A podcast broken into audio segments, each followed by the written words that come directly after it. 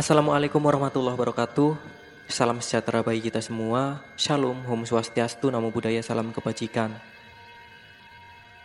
Halo sahabat Geria Cerita, senang banget nih kembali lagi ya bareng Ainul Yakin di sini di podcast horornya Geria Cerita. Gimana nih kabar sahabat Geria Cerita semua? Harapan aku semoga kita semua selalu sehat ya, selalu baik dan selalu happy.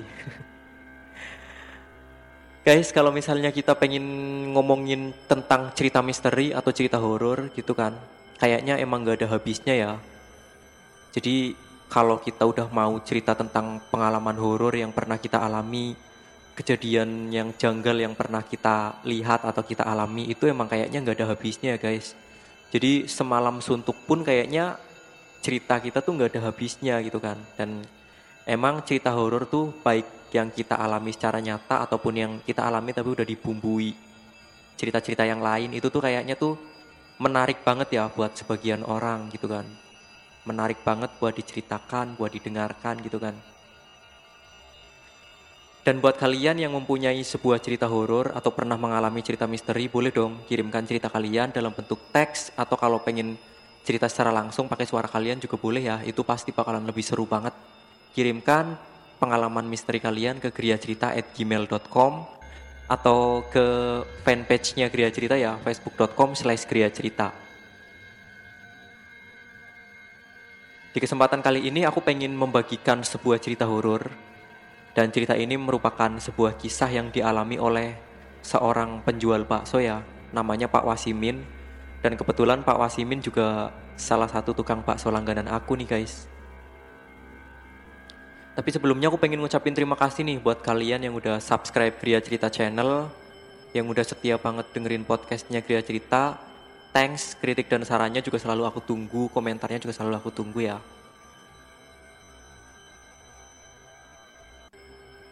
Oke, kita kembali ke cerita ya. Jadi, seperti yang udah aku bilang tadi, Pak Wasimin ini merupakan tukang bakso langganan aku. Dan beliau ini profesinya dari dulu banget emang seorang penjual bakso gitu ya. Mungkin dari beliau masih bujangan itu udah jualan bakso dan dulu Pak Wasimin jualan bakso di Jakarta. Waktu anaknya mau masuk SD anaknya kebetulan usianya sepantaran aku ya. Jadi waktu anaknya mau masuk SD Pak Wasimin pindah jualan di kampung ya. Kebetulan rumahnya juga deket aku satu desa sama aku. Dan karena aku langganan Pak Wasimin jadi kalau misalnya aku beli gitu apalagi belinya malam-malam gitu ya yang emang udah sepi pembeli gitu kan tengah malam gitu terus yang ada cuma langganan-langganannya doang kan yang makan bakso sambil melek di sana gitu.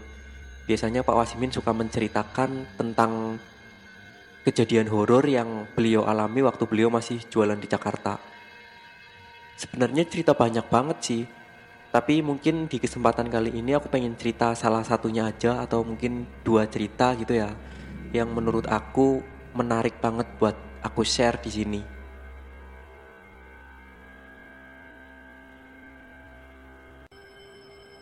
Jadi ini salah satu kisah horor yang Pak Wasimin ceritakan yang Pak Wasimin alami waktu Pak Wasimin jualan bakso di Jakarta. Waktu itu Pak Wasimin habis pulang ke kampung halaman ya selama satu minggu. Dan selama satu minggu itu pula kan Pak Wasimin nggak keliling ya nggak jualan. Dan hari itu merupakan hari pertama kalinya Pak Wasimin kembali jualan lagi kembali keliling lagi.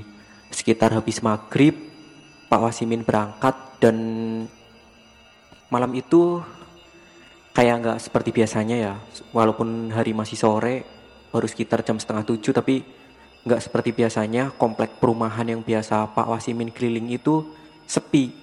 Sepi banget.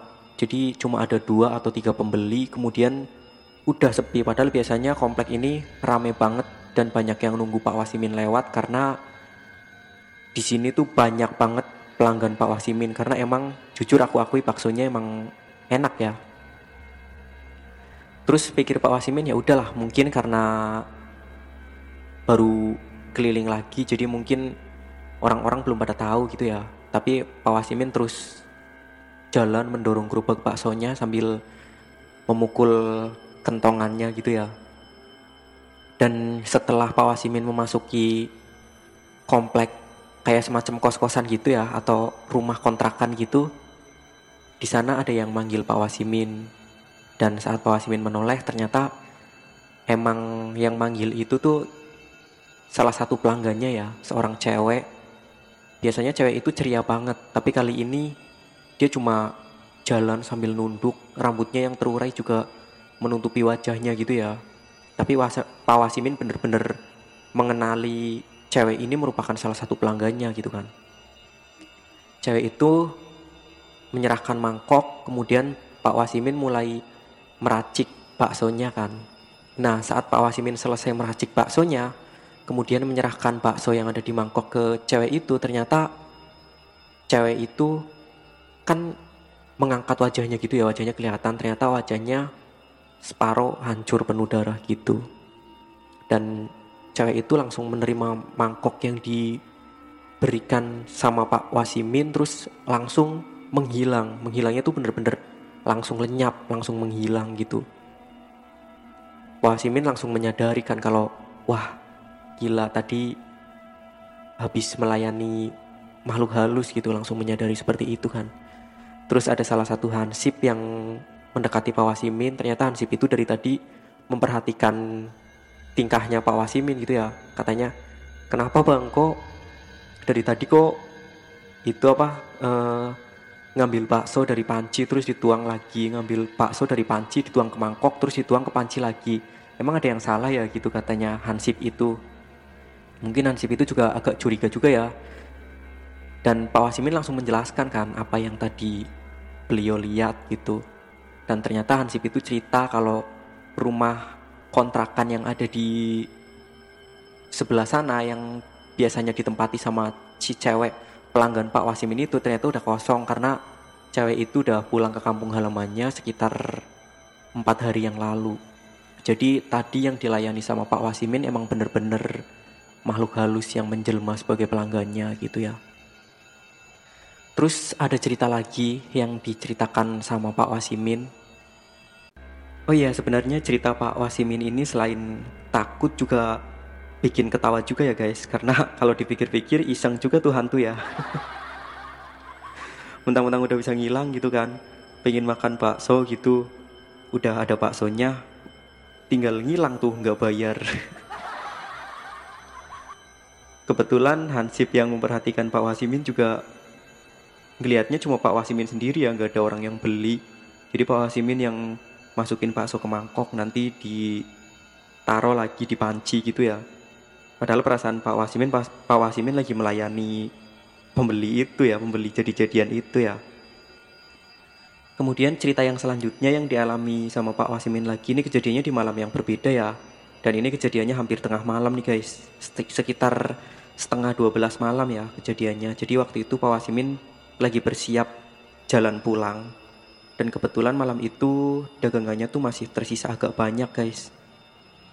Dan saat Pak Wasimin melewati sebuah rumah besar ya yang berlantai dua, itu di balkon lantai atas tuh kayak kedengeran ada suara cewek yang lagi pada bercanda gitu ya, ketawa-ketawa gitulah. Biasa kayak khas candaan cewek gitu kan ketawa-ketawa kenceng gitu ya.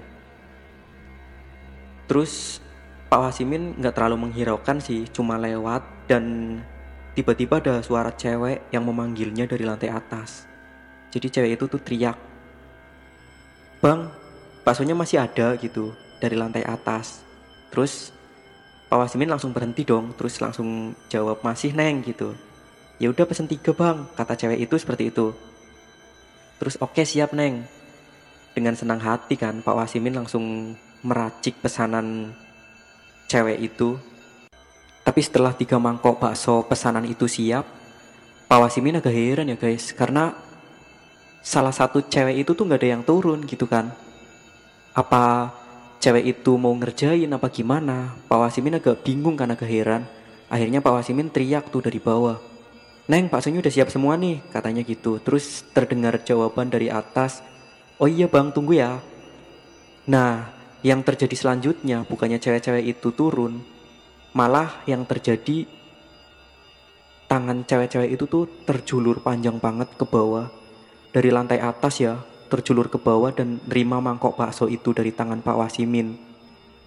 Jadi karena mangkoknya ada tiga, total tangan yang terjulur juga ada tiga pasang tangan kan. Ada enam tangan yang terjulur ke bawah, nerima mangkok sambil menyerahkan uang pembayaran gitu. Hampir semaput kan Pak Wasimin ngelihat kejadian itu. Dan tanpa bicara apa pun, Secepat mungkin Pak Wasimin langsung mendorong kerupuk baksonya dan sesampainya di rumah, Pak Wasimin menceritakan apa yang terjadi sama istrinya. Setelah uang pemberian dari cewek-cewek misterius itu dicek, ternyata itu bukan uang tapi plastik ya, plastik kotor yang kayak habis apa ya, kayak habis di tanah gitu, pokoknya plastik yang penuh tanah gitulah. Dan semenjak itu Pak Wasimin jadi takut kan kalau keliling. Akhirnya Pak Wasimin memutuskan buat menyekolahkan anaknya di kampung dan jualan baksonya juga pindah di kampung halamannya. Dan setelah jualan bakso di kampungnya, Pak Wasimin gak lagi jualan bakso keliling ya, tapi beliau tuh mangkal di depan rumahnya.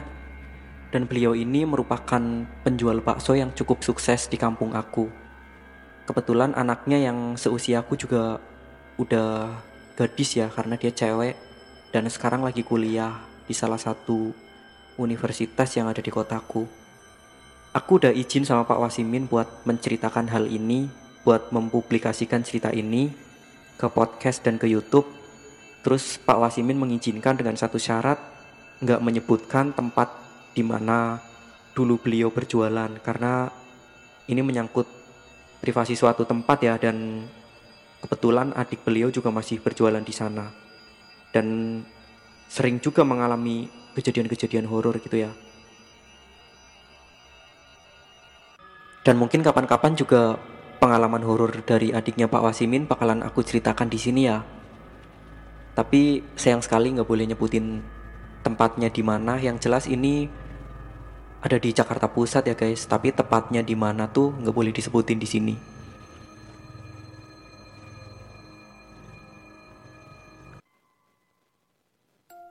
Oke, itu dia guys cerita dari Pak Wasimin ya, seorang penjual bakso yang cukup sukses di desa aku.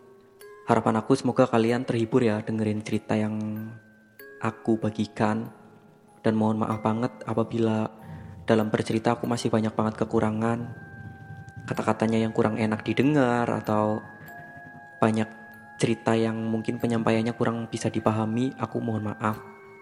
Dan sekian dulu dari aku sampai jumpa di episode yang selanjutnya. Wassalamualaikum warahmatullahi wabarakatuh